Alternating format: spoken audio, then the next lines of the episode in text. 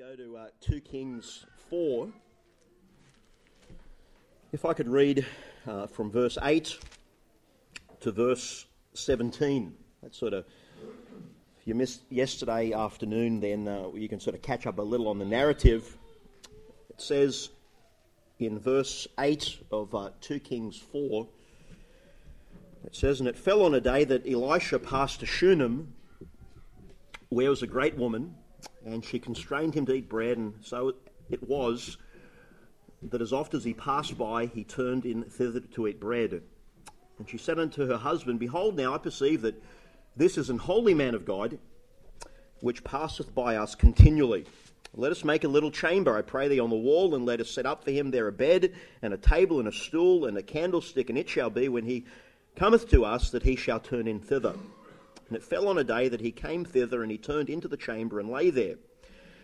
And he said to Gehazi his servant, Call the Shunammite, and when he had called her, she stood before him. And he said unto him, Say now unto her, Behold, thou hast been careful with, for us with all this care. What is to be done for thee? Wouldst thou be spoken for to the king or to the captain of the host? And she answered, I dwell among mine own people. And he said, What then is to be done for her? And Gehazi answered, Verily she hath no child, and her husband is old. And he said, to, and he said, Call her. And when he had called her, she stood in the door. And he said, About this season, according to the time of life, thou shalt embrace a son. And she said, Nay, my lord, thou man of God, do not lie unto thine handmaid. And the woman conceived, and bare a son at that season, that Elisha had said unto her, according to the time of life. Father, help us in these moments to consider God's word and to take, Lord, even one or two truths uh, that might fit in with all that we've heard already and what we'll hear tonight. Lord, you're a great God. You can do those things and encourage us in the great truths of your sufficiency for our lives, we pray in Jesus' name. Amen. I mentioned yesterday that this uh, incident in the life of the prophet Elisha uh, takes place in the last quarter uh, of the Old Testament, in the days of the prophets to the northern kingdom. Uh, over 100 years after that, the northern kingdom is taken away by the Assyrians and never returns.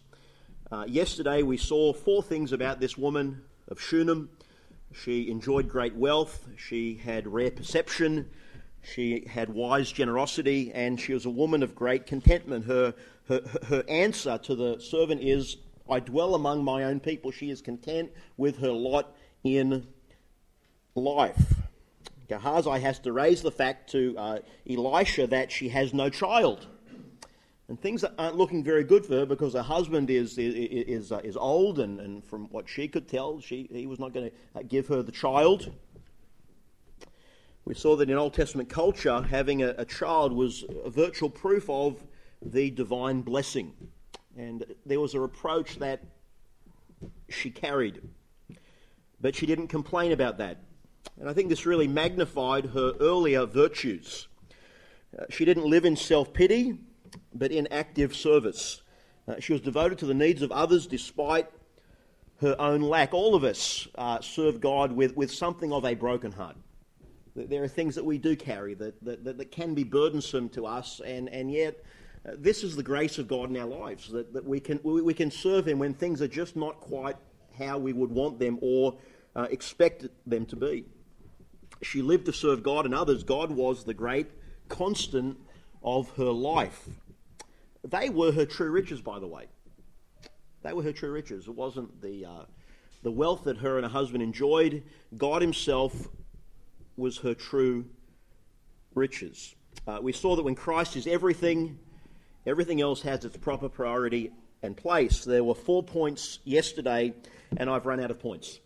Uh, we're going to work through this passage and just see some things from the Word of God uh, you will uh, notice there in verse 16 that Elisha promises her a son.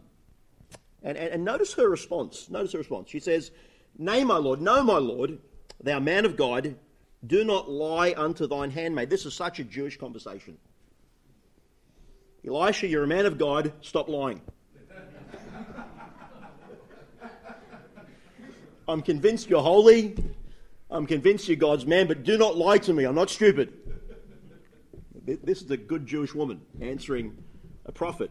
And it really proves to me that the Bible is God's word. This is not the product of human authorship alone.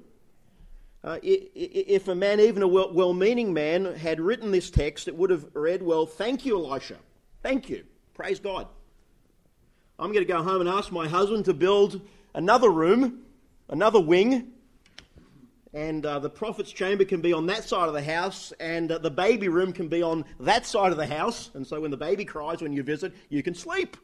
That's what we'd write if we'd written the Bible. But no, she is not convinced. It, it seems to me that uh, she had, uh, you know, just accepted the fact that motherhood was not going to be for her. Uh, she wasn't just sort of longing for this pipe dream. This was something that she had dealt with earlier in her life, and uh, she was content with what God had given her, and so uh, uh, this wasn't even in her thinking anymore. Uh, but, but what you have here in this story is a miracle occurring over the protest of the person getting the benefit of the miracle. Think about that. She's going to have this child, and she virtually protests the miracle. How would modern faith healers handle that? How could they come to grips with that? Uh, they, will, they, they will blame their audiences for not having enough faith. They'll blame them. Uh, you've got to come to our meeting and you've got to sit through an hour or two of endless choruses uh, which will give you hearing problems if you didn't have any when you came in. So you need to be healed of bad hearing. No, they don't go to the hospitals where people really need help and do miracles as Christ did and as others did. This happened over the protest of the one getting the benefit of the miracle. And this birth that the woman enjoys. It says in verse 17, it says that she bare a son at that season that Elisha had said unto her according to the time of life. Nine months or so later, nine months or so later, they had a child. This birth rivaled the birth of Isaac to Sarah. It rivaled the birth of Samson to his mother. We don't know her first name. Uh, this rivaled the birth of Samuel to Hannah it rivaled the birth of John the Baptist to Elizabeth. Now, it wasn't like the virgin birth of Christ. Uh, this was a human conception, though divinely assisted. That's the difference. In other words, without divine intervention. I might say without special divine intervention, this little human would not have arrived. I say that because in Ruth 4:13 concerning Ruth's trial that says the Lord gave her conception. Do you realize that human conception is as much about theology as it is about biology? It's as much about what God is doing as it is about biology. Every life, in a sense, is a miracle of God. In this case, it was, I guess, what we call a special miracle of God, divinely assisted, as they had passed the age of parenting. And I want to tell you that every detail of our life is under God's sovereign hand. Uh, Psalm 139, David says, Thou hast possessed my reins, thou hast covered me in my mother's womb. God's own son occupied a womb. And so the child comes, and what rejoicing there must have been in that house. You think of the years, the decades that had passed. What a quiet home it must have been, and all that was shattered when the baby comes and stays. Uh, look at verse number 18. Look at verse number 18. It says, And when the child was grown, years had passed, we don't know how many, don't know how many. When the child was grown, it fell on a day that he went out to his father to the reapers. And he said unto his father, My head, my head. Uh, some feel it may have been sunstroke. He fell over and, and, and, and had a wound to his head. And he said to a lad, that is to one of his servants, carry him to his mother. And when he had taken him and brought him to his mother, he sat on her knees till noon and then died. Uh, we don't know how old the child was, but he was small enough to be carried by a servant, and he's small enough to be held by his mother on her knees. He was a little child, maybe just school age, maybe just school age. Cannot life at times be unimaginably cruel? I mean, unimaginably cruel. Alexander Maclaren said that this child was late won and early lost. Came late and he's taken very, very quickly. Life really is, is, is like that. You know, even, even the unsaved understand that. Understand that. A, a few months ago, um, the celebrated boxer Muhammad Ali went into eternity. Uh, one Christian leader said that he finally met the greatest. He finally met the greatest. And uh, there are a number of documentaries that came out on his life because he, he, he certainly influenced many for a whole bunch of reasons. And uh, there, there was one documentary that, that featured the men whom Ali fought and uh, how what happened to them after their boxing careers had, had ended.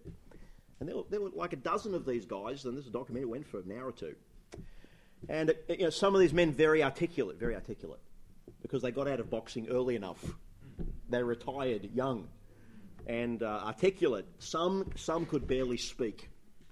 Some could barely speak. Some of them said literally, "I either boxed, or I went and became a, a gang member. I went to jail." There was one fellow, one fellow who, who was actually in jail he claimed to have a dream that he was going to be the world heavyweight champion. He started training and he did beat Ali, became the champ for a little while. Fascinating, fascinating. But, but there was one boxer who was featured. He was a Canadian, Canadian boxer. His surname was Chuvalo, George Chuvalo. And Chuvalo was, uh, his parents were, East, were, immigrants to Canada from Eastern Europe. And Chuvalo talked about his family life. He said that his father was an incredibly hard worker. Just worked in a factory somewhere in Canada. And his, his father was paranoid about losing his job. And so he rarely took holidays. His boss had to force him to take holidays. And even when his dad took holidays, he would go and sort of look over the road to see what was happening at the factory. And, and apparently, his dad worked so hard that when he took holidays, the boss had to find two men to cover for him. His dad worked so hard. And so Chuvalo came from a very uh, hard-working, working-class family. And uh, Chuvalo was one of Canada's greatest boxers. And uh, Chuvalo, like other men, had a family and had a number of children. And, uh, and it was said that, that, that Chuvalo's first three sons, that, that they all died either to suicide or drug abuse. He lost three.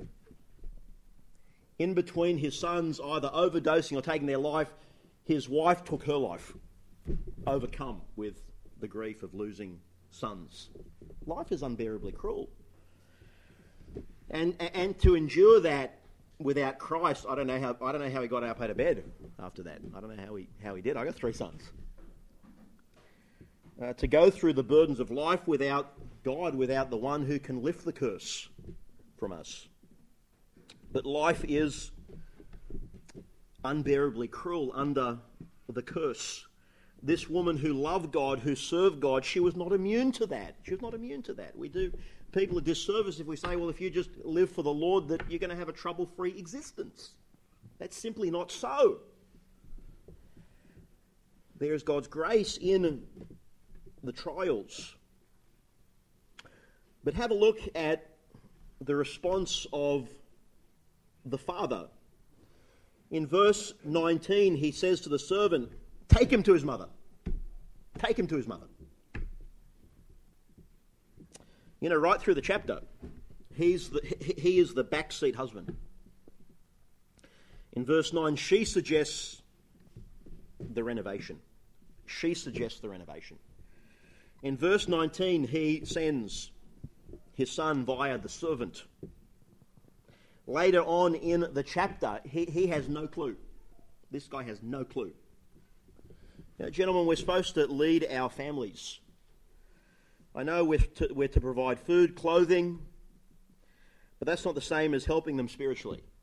That's not the same as helping them spiritually. The great shame of churches today is there are so many disappointed women.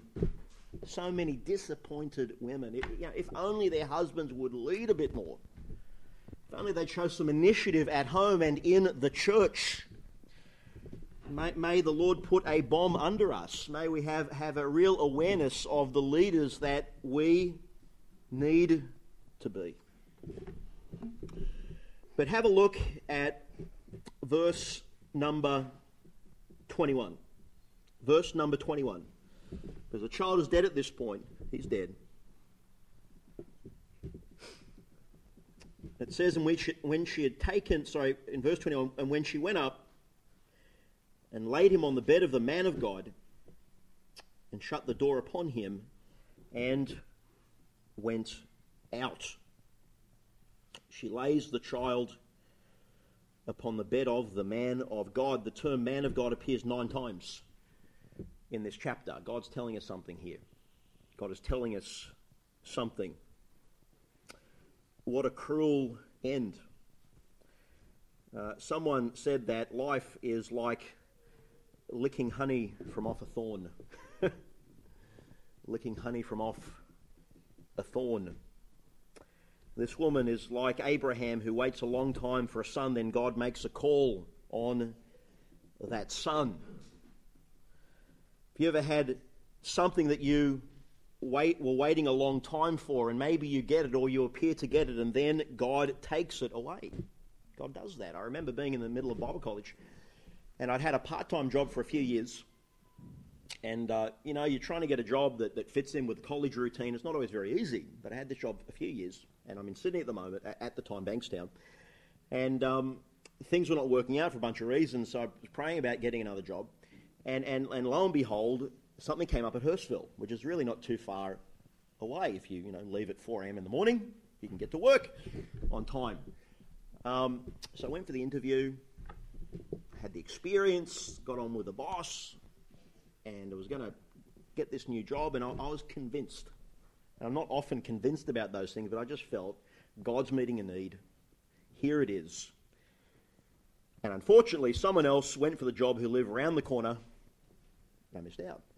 And it just didn't make sense because it's like I had this thing in the bag. It's like God's, God had sent it into my lap and then it was gone. that happens.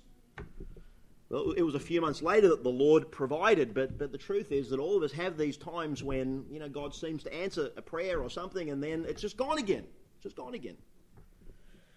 It's, it's the enigma that Ecclesiastes talks about. The enigma of life under the sun. Nothing is that sure in this world.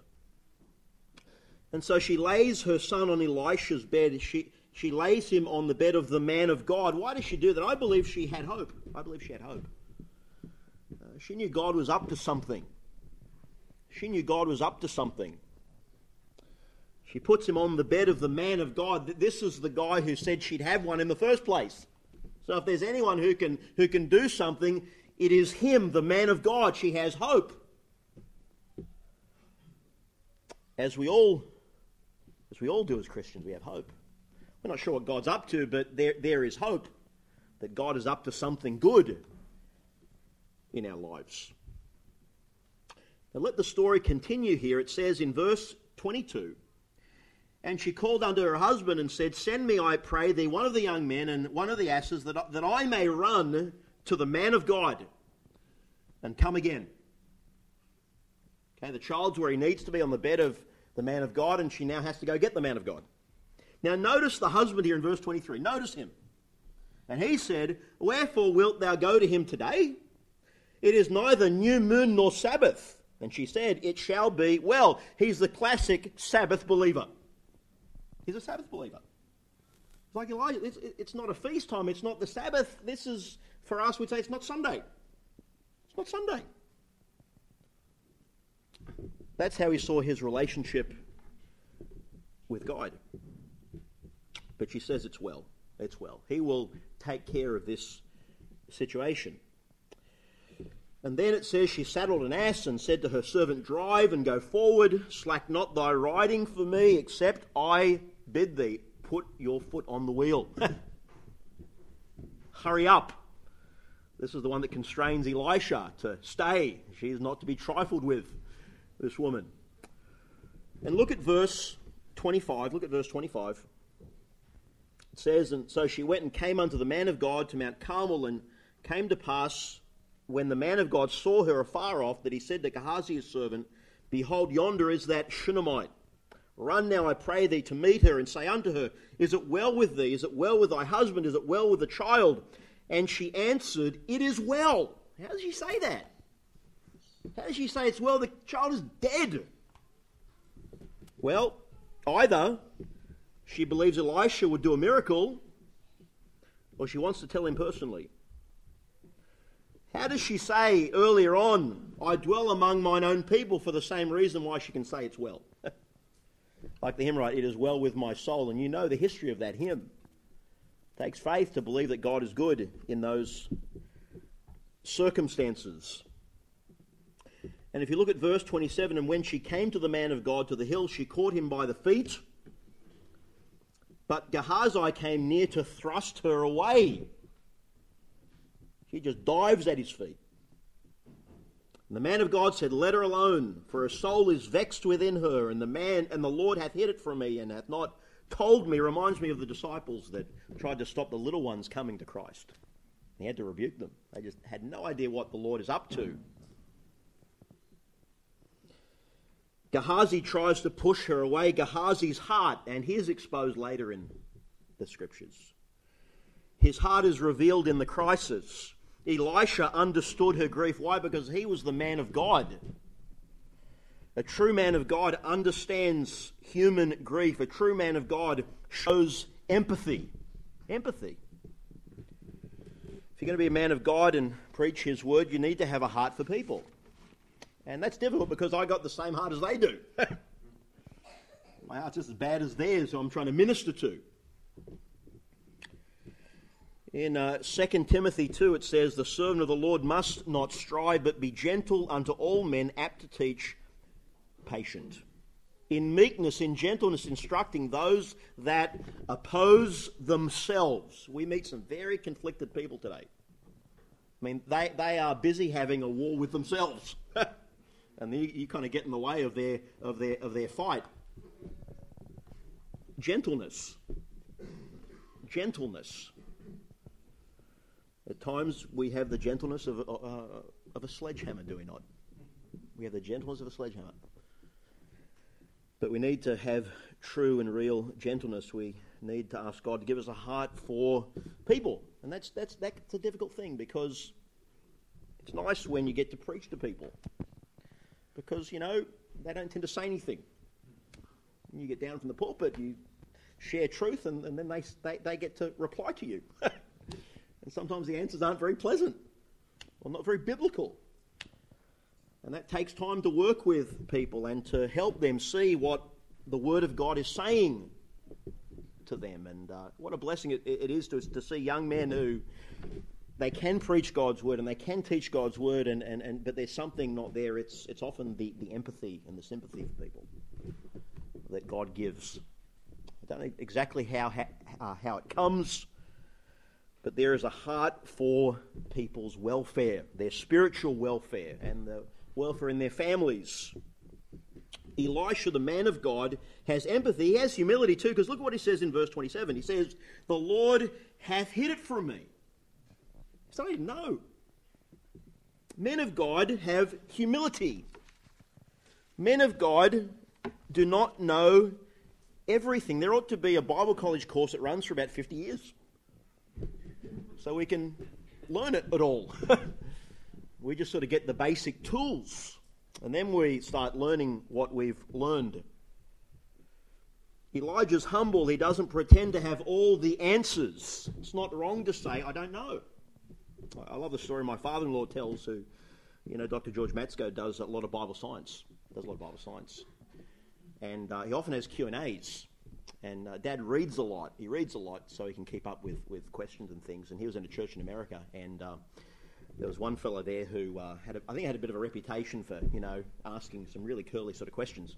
And uh, he asked Dad, he said, Dr. Matzko, uh, what do all of the uh, stones, what do all the jewels and stones, what do they really mean in the book of Revelation? And uh, my father-in-law said, uh, I have no idea. I have no idea. And he said the pastor almost sort of fell over, laughing at his response, which no one expected. I don't know. I don't know. And we don't have to know everything, by the way. We don't have to know everything all the time. We just need to point people to the Lord and say, you know what, I'm going to pray and let's try and find the answer. Let's try and find the answer. Do that rather than saying more than you really know is true. So God had hid it from Elisha. Look at verse 28. Then she said, Did I desire a son of my Lord? Did I not say, Do not deceive me? Her questions really have no answer. They really have no answer. They're familiar questions we all ask. We, we, all of us ask these kinds of questions because we're trying to find a cause. You know, humans, we're funny creatures, we're always trying to figure out the why. always trying to figure out the why of things. Was it me? Was it my spouse? Was it my kids? Was it someone else? How did this bad thing happen? How did it happen?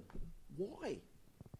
And uh, for some reason, we, we, we, we like to sort of look at other causes other than ourselves oftentimes. You know, we, we all those sermons I heard the last six months, you know, none of it had to do with what I'm going through now. Or, you know, I, I you know, I went to so and so a year or two ago, and if, if only he had told me this. And I remember talking to a guy uh, a couple of years ago who had made a, a, a train wreck of his life, had made a train wreck of his marriage.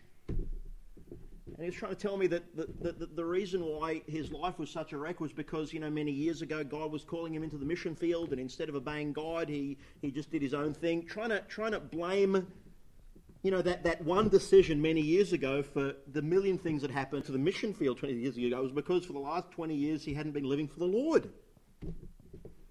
And so we try and find exotic reasons as to why various things have happened. We become very, very superstitious. But she's right. She was right. Elijah, Elisha, I didn't ask for this child. This was your idea. and it was. I didn't ask for this. I was perfectly content. And you changed things and now lost the child. She wants to live in hindsight, in hindsight. And hindsight never gives us any insight for the present. In hindsight, we try and play God. We try and be omnipotent in the past tense or omniscient. Hindsight always makes the present unbearable, makes it unbearable. How often do we regret things? Why did I do all of these things? And we try and explain away the present.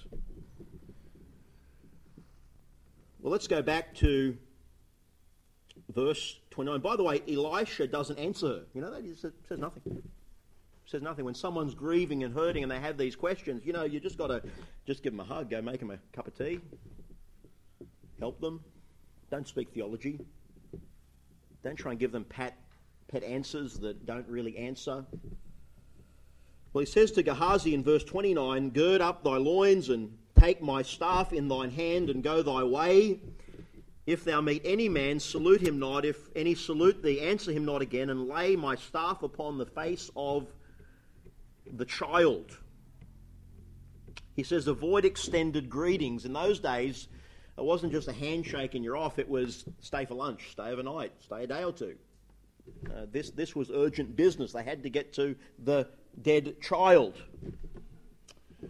And it says in verse 30 And the mother of the child said, As the Lord liveth, and as thy soul liveth, I will not leave thee. This is Elisha. She is not leaving him. And he arose and followed her. The woman wants Elisha, not Gehazi, because of her perception. She perceived that Elisha is the holy man of God. She knew Gehazi had no sympathy for her. He's just, he's, just, he's just doing his job for the day. He's just clocked on.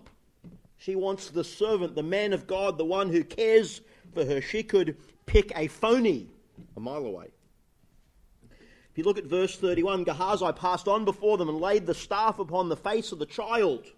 But there was neither voice nor hearing. Therefore he went out again to meet him and told him, saying, The child is not awake. You see, the power was not in the staff.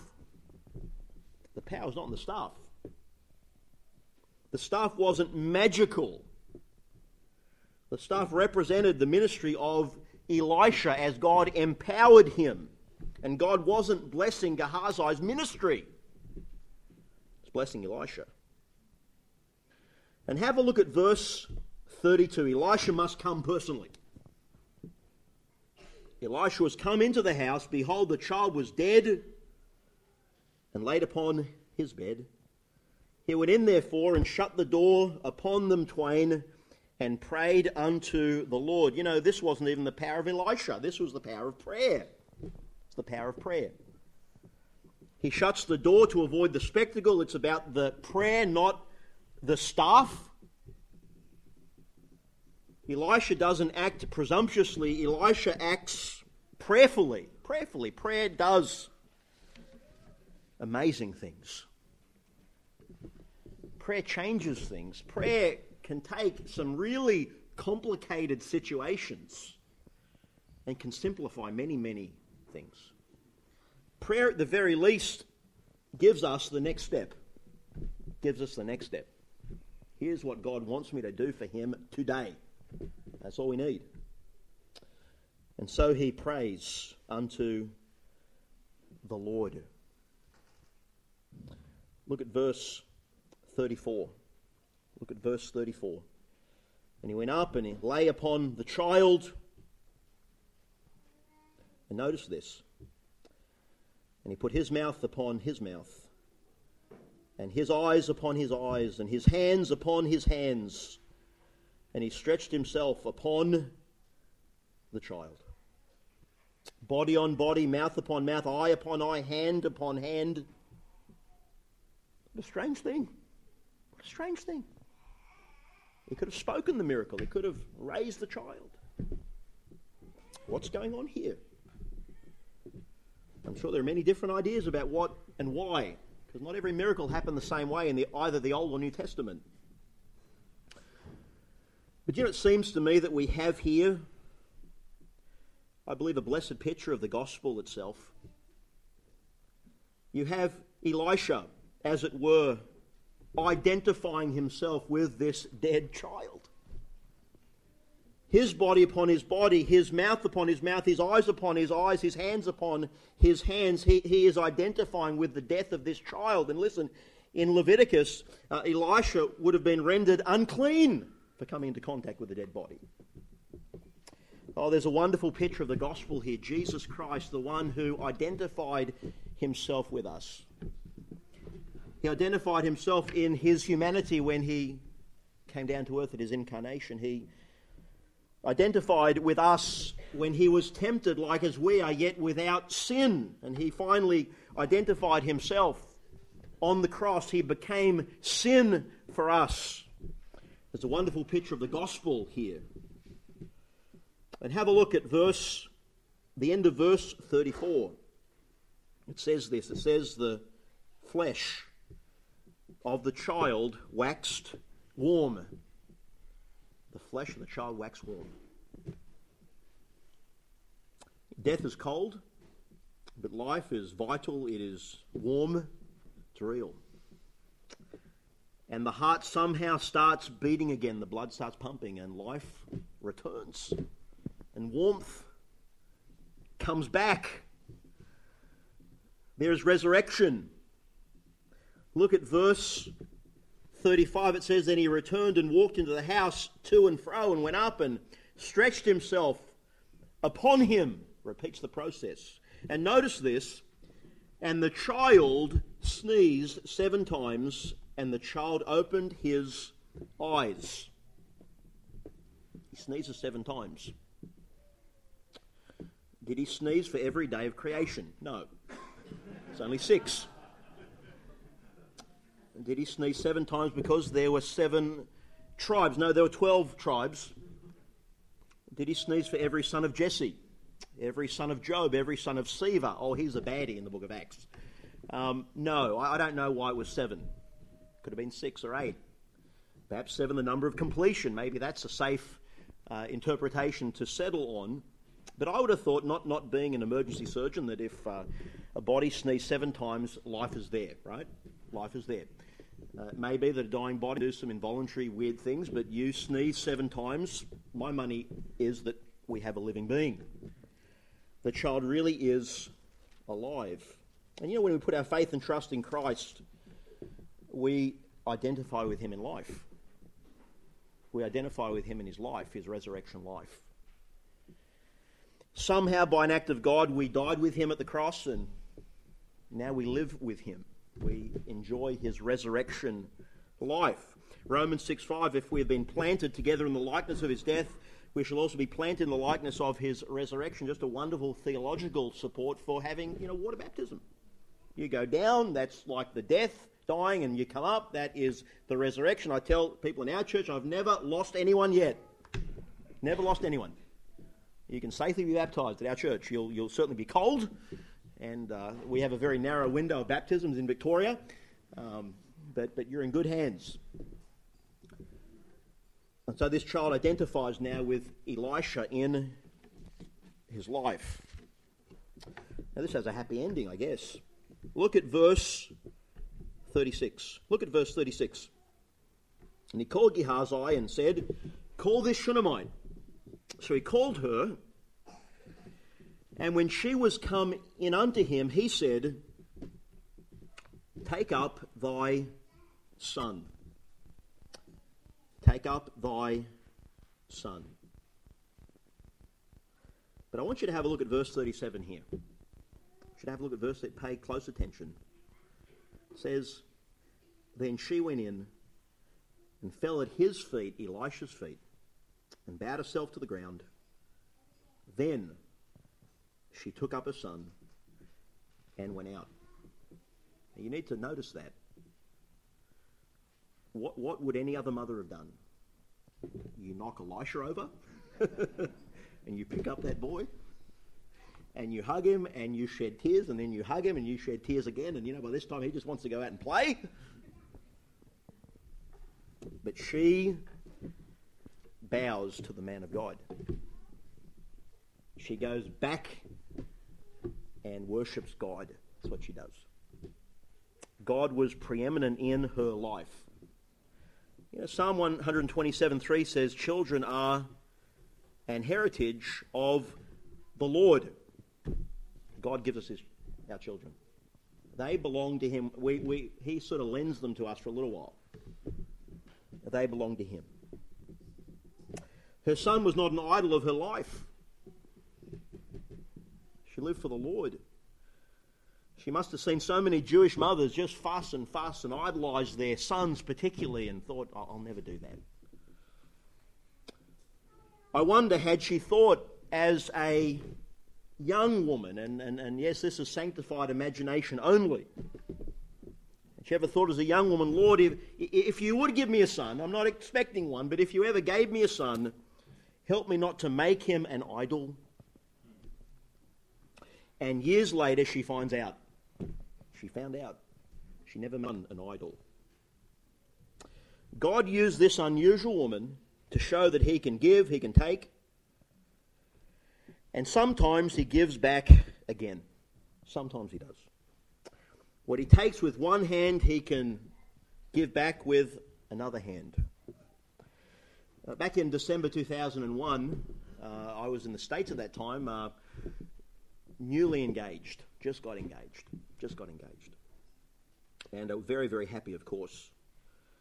And we had friends back in Sydney who were to be married at about that time.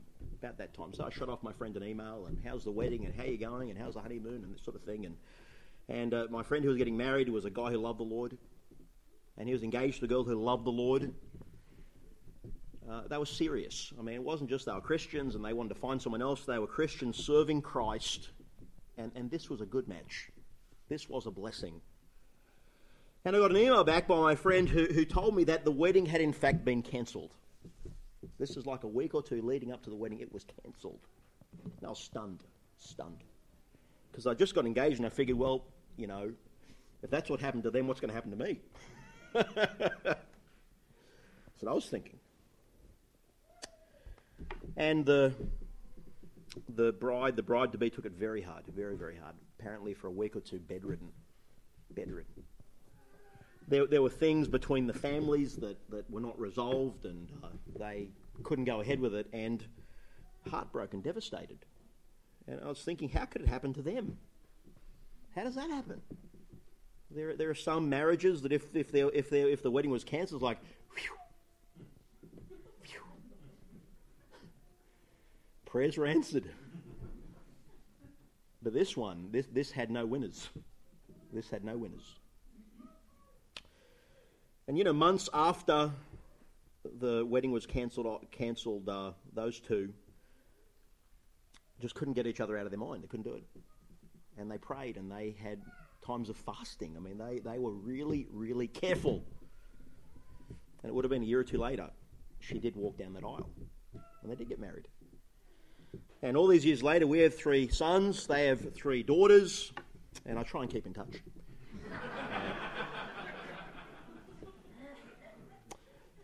but, but the point is that God gave, He took away, and then in His providence, He gave back.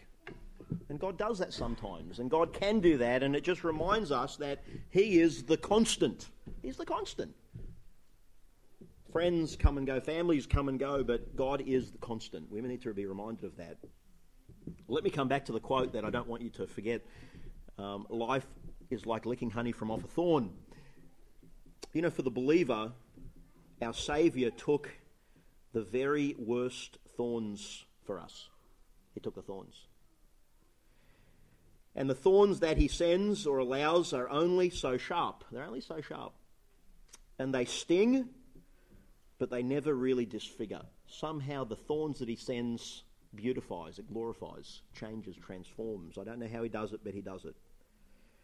And somehow those thorns bring transformation into the image of his son. Amazing, amazing, but he does that. In the simple act of bowing before taking her child, she testifies again of God's sufficiency. God's sufficiency. Hope we can say that of God. He's our sufficiency all the time. Let's pray. Father, we thank you for the story of this woman and what a blessing she is.